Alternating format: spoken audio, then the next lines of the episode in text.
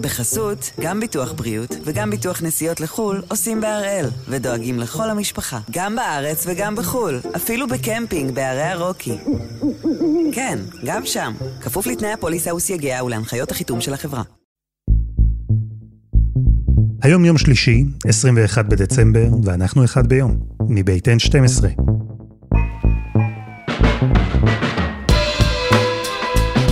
אני אלעד שמחיוף, ואנחנו כאן כדי להבין טוב יותר מה קורה סביבנו, סיפור אחד ביום, כל יום.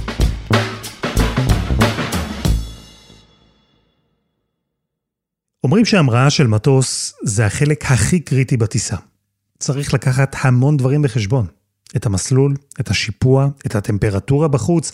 המטוס כבד כי הוא מלא בדלק, הוא צריך גם להאיץ קדימה ואז לעלות למעלה. זה החלק היחיד בטיסה שאסור לטייס האוטומטי לעשות. מאוד מורכב.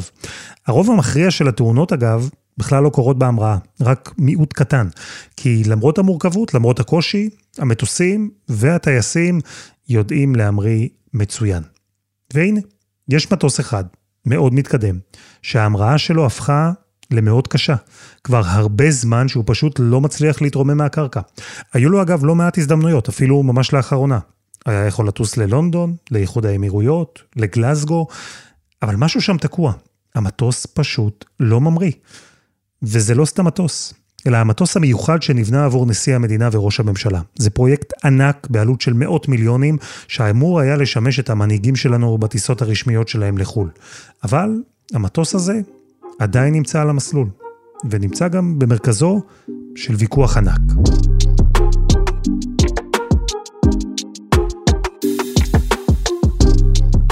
אז הפעם אנחנו עם מטוס המנהיגים. ניר דבורי וירון אברהם יספרו לנו את הסיפור של Air Force One הישראלי, כנף ציון.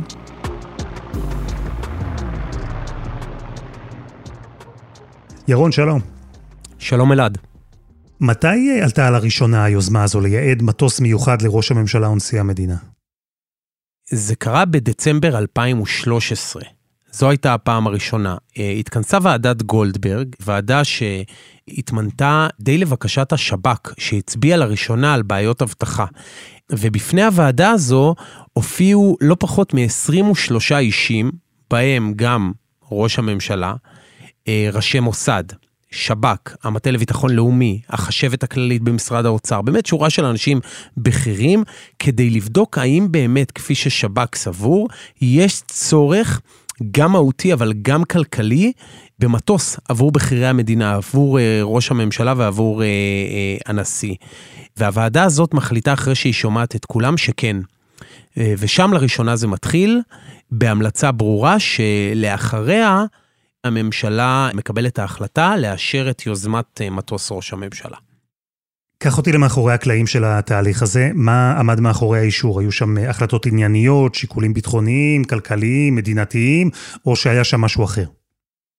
שב"כ הוא זה ש, שבאמת טען לליקויים בכל מה שקשור לאבטחת ראש הממשלה. והשיקולים, כן, הם היו כלכליים. אני חושב שאם אתה מחפש את הפוליטיקה בעניין הזה, אז היא הייתה קיימת במובן הזה שהיה אז כבר ראש ממשלה ש, שנורא בטוח בעצמו. נתניהו היה חמש שנים בקדנציה השנייה כבר, והוא רצה את המטוס הזה. מאוד, עד הרגע האחרון, מאוד מאוד רצה אותו. הוא רואה בו גם uh, סמל סטטוס, הוא רואה שיש אותו למנהיגים אחרים בעולם, והוא רוצה גם, הוא רצה גם. איזו מציאות המטוס הזה בא להחליף? אה, כלומר, שראש ממשלה או נשיא מדינה נוסעים היום לחו"ל, איך הם עושים את זה?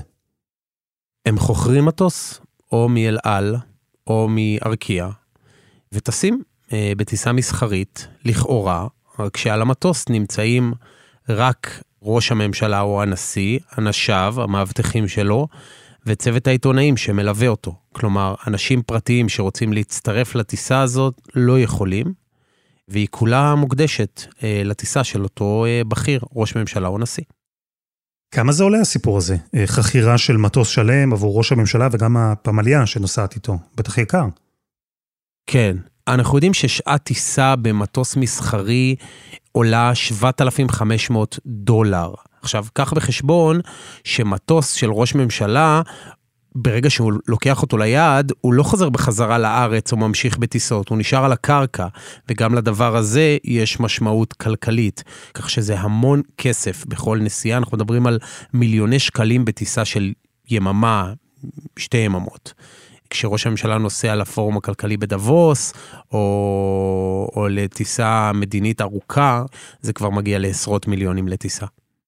אז המצב הנוכחי, האופן שבו המנהיגים שלנו טסים לחו"ל, זה עניין יקר, ולפי מה שהשב"כ אמר, שמענו, עניין לא בטוח. אבל מה בנוגע לפרקטיקה? ראש ממשלה שעולה לאוויר במטוס חכור, הוא יכול בכלל לתפקד כראש ממשלה בזמן הטיסה? יש לו את כל הכלים שהתפקיד המורכב הזה דורש? תראה, פה זה כבר שאלה שהיא נתונה לפרשנות, כי עובדתית אה, עד עכשיו זה עבד, נכון? ראינו אה, ראשי ממשלות ונשיאים ש, שנוסעים במטוסים רגילים ו, והכל בסדר והם ממנים לצורך העניין ראש ממשלה ברגע שהוא עולה לאוויר הוא ממנה אה, ממלא מקום. אה, שבעצם מקבל עבורו את ההחלטות במידה וצריך החלטות של מלחמה או שלום.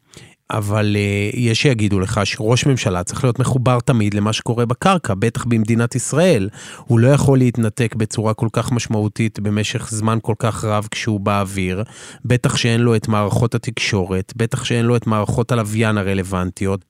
אני זוכר מקרים, דווקא לנתניהו, שהיינו בחו"ל, אה, והתפתח איזשהו משבר ביטחוני בישראל, וראש הממשלה עצר הכל, והחליט לחזור, בין היתר כיוון שהוא רחוק. כלומר, ייתכן שאם הייתה לו את האפשרות אה, לנהל את הדברים אה, מהאוויר, אז הוא היה מרוויח עוד גרייס במקום, ב, במדינת היעד שהוא נמצא בה, ו, ו, ורק אז היינו עולים לטיסה.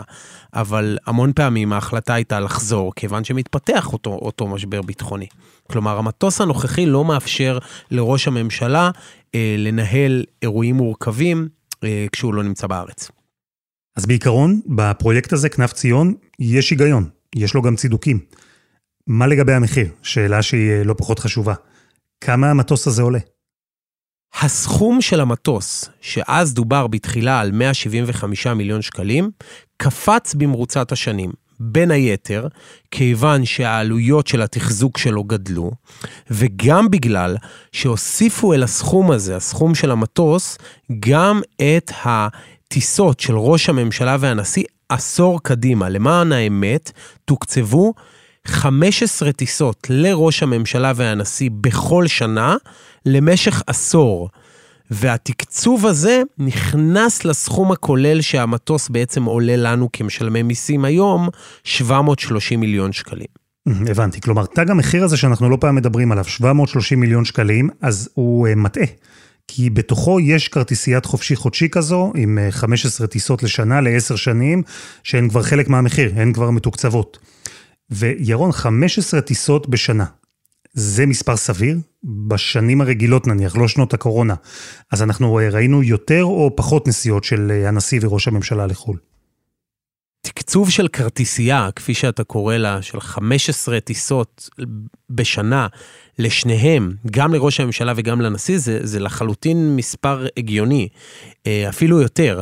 במיוחד כשמדובר לצורך העניין בנשיא כמו הרצוג, שהוא נשיא מאוד מדיני, הוא טס הרבה אפילו בשנת הקורונה. אז הוא יטוס לחלוטין יחד עם בנט, אם לא תהיה קורונה, אפילו יותר מ-15 פעמים, כך שזה לגמרי לא מופרך. ובכל זאת, ירון, גם בניכוי אותן 15 טיסות בשנה שכבר מתוקצבות, הפרויקט הזה, הוא הרי לקח יותר זמן ממה שתוכנן, הוא עלה יותר ממה שתוכנן, ובעצם ככל שהתקדמה העבודה על כנף ציון, ככה ראינו שגם גברה הביקורת. והביקורת הזו טענה בין היתר שההליך שמלווה את הפרויקט הוא, אה, איך נאמר, בעייתי. כשהמטוס התקבל בישראל, ההבנה הייתה שמשמישים אותו די מהר. כשאני אומר די מהר, הכוונה הייתה לעשות את זה בערך בתוך שנתיים. אבל עם האוכל בא התיאבון, ואחרי שהוא הגיע לישראל והחליטו לפרק ובעצם להרכיב אותו מחדש, אני כמובן מפשט את זה, אבל זה בערך מה שעשו עובדי התעשייה האווירית, אז במרוצת השנים הוחלט להתקין עליו עוד מערכת אבטחה, ואגב, מערכת הגנה מפני טילים באמצעות קרני לייזר, ומסכים שיאפשרו לראש הממשלה או לנשיא תקשורת עם הצבא, וטלפוניה, סוג של, כפי שהנשיא האמריקני יכול לנהל מלחמה או תקשורת עם הפנטגון דרך המטוס. וכל הדבר הזה דרש כסף, ועוד כסף. ומערכות האבטחה שחלק מהן, או נגיד רובן המוחלט, נדרש על ידי השב"כ, אבל לא פורט מה בדיוק הוא כולל, הובא לוועדת הכספים של הכנסת. ח"כים פשוט הגיעו, היה להם סעיף שאומר תקצוב למטוס כנף ציון עבור ראשי המדינה, ואז הם הסתכלו על הדף שמוצמד לבקשה, ופשוט לא היה שם כלום. ופשוט אה, הם הצביעו בעד, בקלות, כפי שרוב קואליציוני מאפשר. אז כך יצא שהם העבירו 50 מיליון, 60 מיליון, 180 מיליון, בלי שהם יודעים על מה ולמה.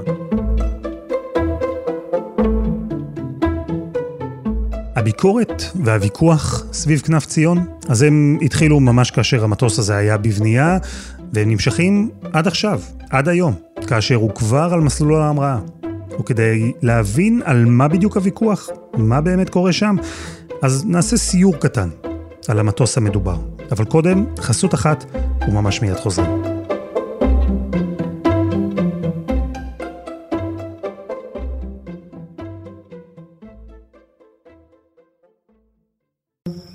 בחסות, גם ביטוח בריאות וגם ביטוח נסיעות לחו"ל עושים בהראל, ודואגים לכל המשפחה, גם בארץ וגם בחו"ל, אפילו בקמפינג בערי הרוקי.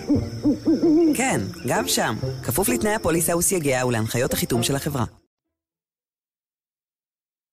אנחנו עם מטוס ראש הממשלה ונשיא המדינה, כנף ציון, המטוס השנוי במחלוקת שאמור לשמש את המנהיגים שלנו בנסיעות הרשמיות שלהם לחו"ל. זה פרויקט ענק, הוא אמור לפתור לא מעט בעיות שעולות במצב הנוכחי ובאופן שבו המנהיגים שלנו טסים היום. אבל במקביל זה גם פרויקט שבעצמו גרר ביקורת, הרבה תלונות על בעיות שהוא בעצמו כנראה יוצר. ניר דבורי, שלום. שלום אלעד. מה מצבו של כנף ציון? תראה, בסוף המטוס עכשיו, כנף ציון, מוכן להפעלה. גמרו להכין אותו, הוא קיבל את הרישיון המתאים מרשות התעופה האזרחית, ואם אתה אה, אה, מסתכל על זה במבט פשוט, אפשר להניע ולהמריא. היית על המטוס? אסור לנו לעלות, אתה יודע שלא נותנים לי לא להתקרב ולא לעלות ולא שום דבר. ביקשת, כלומר, ניסית. מה זה ניסיתי? אם הייתי יכול, הייתי מתפרץ לרחבה. אין, לא נותנים. כשאנחנו בזמנו עשינו כתבה והבאנו אה, אה, בעצם איזושהי אנימציה שמתארת איך זה נראה, זה היה על בסיס מי שמכיר את המטוס הזה היטב, היטב, ובזה נסתפק. לא רוצים שנראה את הדבר הזה ושיתחילו לרוץ תמונות ושהציבור יתרשם אה, ו- ויסתכל. אין פה סיפור של ביטחון מידע. זה לא העניין. ספר לי עליו, על המטוס. זה מטוס מטען בואינג 767, בן 20 שנה, שלקחו אותו ועשו לו הסבה ממטען ל-Air Force One. קודם כל צריך להגן על המטוס מפני אה, אפשרות שמישהו ינסה אה, להפיל אותו. בטילים, כשאתה ממריא, נוחת בכל מיני מדינות או מקומות בעולם כשאתה, כשאתה מגיע לשם כראש אה, ממשלת ישראל. אתה צריך לדעת לקיים תקשורת בטוחה אל כל הגורמים שתרצה לדבר איתם, תאר לך שפתאום הוא צריך לדבר עם שר ביטחון או עם רמטכ"ל, והוא צריך עכשיו לעשות איזושהי ועידה, video conference, והכל צריך להיות מקודד ובטוח. אתה צריך להגן על המטוס מפני התקפות סייבר. ולכן יש שם גם חבילת או מעטפת אבטחה אה, בסייבר, כדי שלא יהיו גורמים שינסו לפרוץ פנימה אה, ולהשפיע או להשתלט על מערכות במטוס. ועד אה, לנסות ולהאזין או להיות שותפים למה שמתחולל אה, בין כתליו. ולכן יש כאן אה, מעטפת רחבה מאוד וכמה רובדים שאמורה גם להגן וגם לאפשר פעילות רציפה בכל מקום. אני זוכר שטסתי גם עם ראש ממשלה וגם עם שרי ביטחון, כל מיני מקומות בעולם, אז אתה רואה את המזכיר הצבאי עולה עם איזה מזוודה שחורה קטנה למטוס, וכשממריאים, הוא פותח אותה, ויש שם איזה מין טלפון לווייני כזה קטן, וחוט כזה שיוצא עם אנטנה שהוא מדביק אותה על החלון שליד ראש הממשלה, ובעצם האנטנה הקטנה הזו אמורה לאפשר לו איזו יכולת לתקשר עם העולם. אה, לא תמיד זה מקודד או מוצפן כמו שהיו רוצים, אבל זה חירום. זה נשמע לי לפי מה שאתה אומר, שאנחנו לא מדברים על זה שלקחו מטוס ועשו פה ושם התאמות. ממש כאילו בנו מטוס מחדש. זה תהליך ארוך שעולה לא מעט כסף, וזה נעשה בתעשייה האווירית במהלך החמש שנים האחרונות. אתה גם צריך אה, להכשיר את הטייסים אה, לטובת הדבר הזה. אחת הבעיות היא שהדגם הזה, 767, הוא דגם שיוצא היום משירות בכל חברות התעופה, והוא נשאר רק כדגם מטען. הוא כבר דגם יחסית מיושן. בישראל בחרו בו בגלל הגודל שלו ובגלל היכולת שלו לחצות את האוקיינוס האטלנטי בלי חניות ביניים אה, בדרך לוושינגטון. וגם בשל העלויות, ועשו פה איזשהו תמהיל או שקלול של כל הנתונים הללו, מתוך הערכה שכלי כזה, אחרי ששדרגת ושיפצת, יכול לפחות עוד 20 שנה אה, לטוס אה, בשירותך. אז קח אותי לסיור, מה רואים בפנים? בפנים המטוס מחולק לאזור שבו נוסעים ופמליה, הוא די דומה במושבים שלו למה שאתה מכיר ממטוסי נוסעים, אבל החצי הקדמי של המטוס נבנה בצורה שונה לגמרי. יש שם גם חדרי דיונים וישיבות, יש שם גם חדר מנוחה לראש הממשלה. אגב, את המקלחון קנו באיקאה. השתדלו מאוד שזה לא יהיה מנקר עיניים, אבל שזה יהיה כן פרקטי. אה, ולכן אין שם איזשהו פאר והדר, אבל יש שם פונקציונליות אה, עשירה. אגב, מי הצוות?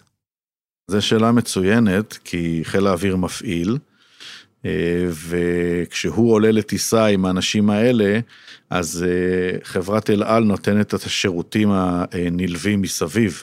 בסוף צריך צוות מיומן שיודע לשרת ראש ממשלה. אתה לא יכול להביא דייל צבאי, נכון? אז uh, אני זוכר שפעם טסתי במטוס של חיל האוויר ל... לא זוכר כבר לאן, ועברו שם חיילים וחילקו לנו כריכים ומים. Uh, בכל מקרה, כאן צריך תנאים אחרים ויכולת אחרת, ולכן הם יקבלו תמיכה בהיבט הזה מאל על. אני מניח שגם אה, אל על צריכה להכשיר לדבר הזה צוות, כי להיות דייל או דיילת על הדרימליינר למשל, זה לא בדיוק אותו דבר כמו להיות אה, איש או אשת צוות Force One של ישראל. נכון מאוד, כי אל על כבר לא מטיסה את הדגם הזה, את הבואינג 767. הטיסו אותו עד לפני שנים בודדות, אבל הם כבר החליפו את צי המטוסים שלהם לחדש ומשודרג הרבה יותר, אז אה, הם יצטרכו לשמור קבוצה בכשירות גם לטובת הדבר הזה. ותגיד, דבורי, אתה מסקר את המטוס הזה מכל מיני היבטים שלו, מאז שהרעיון הזה נולד בעצם. מה דעתך על הפרויקט הזה? אני חושב שהכל נולד בחטא, כי אם היו שומרים על המספרים הראשוניים, ואם היו עובדים אה, אחרת ומתנהלים אחרת, אז אולי זה עוד אפשר היה להצדיק את הדבר הזה. אבל אה, באופן שבו זה התנהל ונופח, אה, כולל שמע, במעלה הדרך היו עיכובים כי לשכת ראש הממשלה כל הזמן דרשה שינויים. עכשיו, מה זה לשכת ראש הממשלה דרשה שינויים? האם זה מישהו אה, ספציפי שם בפנים, זה התאים לו כך או התאים לו אחרת, והם רצו משהו כזה או משהו יותר או משהו פחות? בסוף כל הדבר הזה אה, התנהל באופן כזה, אה, ש, שזה לא יכול, אנחנו בהיבט של נראות ובהיבט ציבורי, לא יכולים להשלים ולהסכים עם הדבר הזה. זה הרבה הרבה יותר מדי כסף לטובת העניין.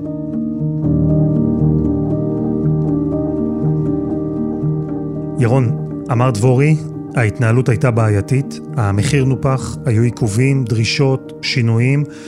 זה גם מה שמוביל לוויכוחים שאנחנו רואים היום סביב המטוס? זו הבעיה שיש למתנגדים איתו? הבעיה היא ברמת הנראות. יאיר לפיד, בשבתו כראש האופוזיציה, אמר מעל דוכן הכנסת שאת המק... המטוס הזה צריך למכור. אסור להשאיר אותו רגע אחד לא מכור, זה מה שאמר יאיר לפיד מעל בימת הכנסת כשבנימין נתניהו מסתכל עליו. אף אחד כמובן לא חושב למכור את המטוס.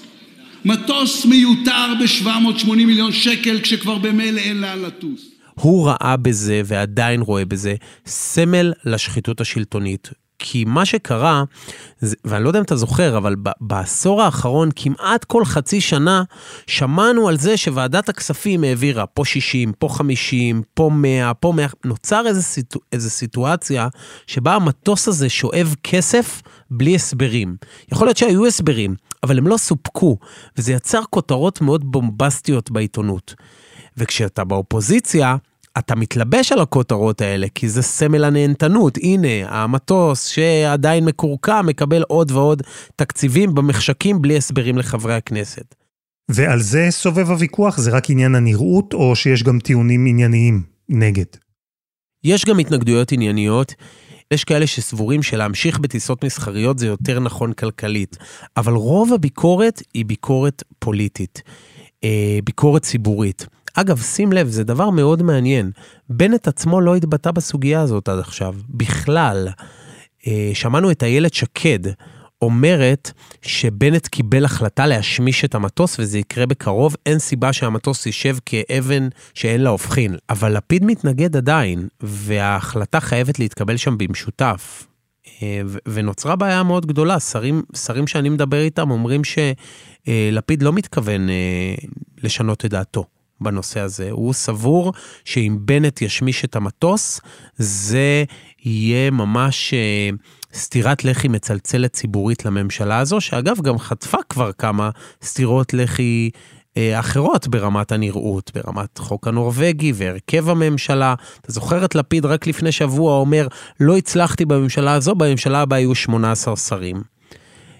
כשזה הטון שלו, קשה לראות איך הוא מסכים פתאום להשמשה של אה, מטוס שהוא עצמו יצא נגדו בשצף קצף. מעניין. אתה אומר במילים אחרות שזה קרב שלפיד בעצם לא יכול ציבורית להפסיד בו. כי זה קרב שהוא מנהל גם עבור כל אותם קרבות אחרים שבהם הוא כבר הפסיד. כל אותן הבטחות בחירות של הקמפיינים שלו שהוא הפר. והשאלה שלי היא עד כמה האמוציות של לפיד סביב המטוס ספציפית, עד כמה זה קשור לאיש שקידם את המטוס, האיש שבמשך אה, כל משך העבודה עליו, לפעמים מבחוץ, בשיח ובדיווחים, היה נדמה כאילו זה מטוס אישי עבורו. אני מדבר כמובן על בנימין נתניהו, ראש הממשלה לשעבר. אני חושב ש... ש... שאתה לגמרי צודק, וזה קשור אה, קשר ישיר לנתניהו, או יותר נכון, לתהליך של... הביקורת שהופנתה כלפי נתניהו בהיותו של לפיד לצורך העניין באופוזיציה. משהו ב visibility של זה מאוד מאוד מנקר עיניים, ולפיד לא יכול להרשות לעצמו, פשוט לא יכול להרשות לעצמו, אה, שהדבר הזה שהיה סמל מבחינתו לשחיתות השלטונית של נתניהו ולנהנתנות שלו, ידבק בו. אז מה עושים? כמו הרבה דברים בממשלה הזאת, אה, מחליטים לא להחליט כדי לא לריב. למה לריב? אה, אז שמים את זה כרגע ב hold, או יותר נכון אה, ב down. אה, לא, פשוט לא, לא, לא ממריאים, מקרקעים. אה, וזה המצב. כל יום שהמטוס הזה אה, שוכב על הקרקע ולא נמכר, זה הפסד כלכלי שאתה ואני משלמים. זה, זה, זה ברור לחלוטין. הם לא הגיעו עדיין לשלב שבו הם דנים בסוגיה ואחד מנסה לשכנע את השני, זה לא קרה עדיין בין לפיד לבנט. אה, אבל לפיד אמר לנו, העיתונאים, כשטסנו איתו, אלעד, לפני אה, כמה חודשים, טסנו איתו לאמירויות, הוא אמר לנו כבר אז על הטיסה, המטוס הזה לא, לא יטוס, אם זה, אם, אם זה תלוי בי. עכשיו צריך להבין, אם לפיד לא רוצה לטוס במטוס, ובנט רוצה לקיים את הרוטציה, המטוס לא יטוס. אבל אם המטוס יטוס, יכול להיות שיש לזה גם איזושהי אמירה עקיפה, כן? אה, לגבי מידת המחויבות של בנט לכל הקונסטלציה הזאת של הרוטציה. כי אם, אם, איך אתה עושה ללפיד תרגיל כזה, אם אתה מאמין שהוא אכן ייכנס לראשות הממשלה, ואתה יודע שהוא לא רוצה להשמיש את המטוס. כך שהסיפור הוא לא רק על המטוס, הוא בהרבה מובנים על uh, uh, לכידותה של הממשלה הפריטטית הזו.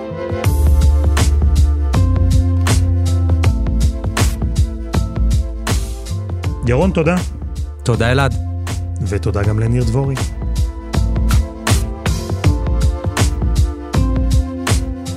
וזה היה אחד ביום, של N12. כל הפרקים שלנו זמינים ב-N12 ובכל אפליקציות הפודקאסטיים, אנחנו גם בפייסבוק. מה דעתכם על אה, כנף ציון? נשמח מאוד לשמוע.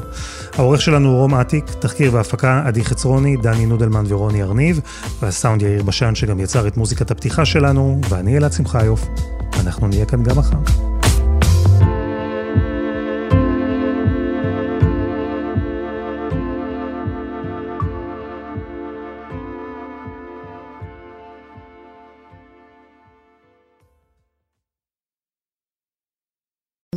בחסות, גם ביטוח בריאות וגם ביטוח נסיעות לחו"ל עושים בהראל, ודואגים לכל המשפחה, גם בארץ וגם בחו"ל, אפילו בקמפינג בערי הרוקי. כן, גם שם, כפוף לתנאי הפוליסה וסייגיה ולהנחיות החיתום של החברה.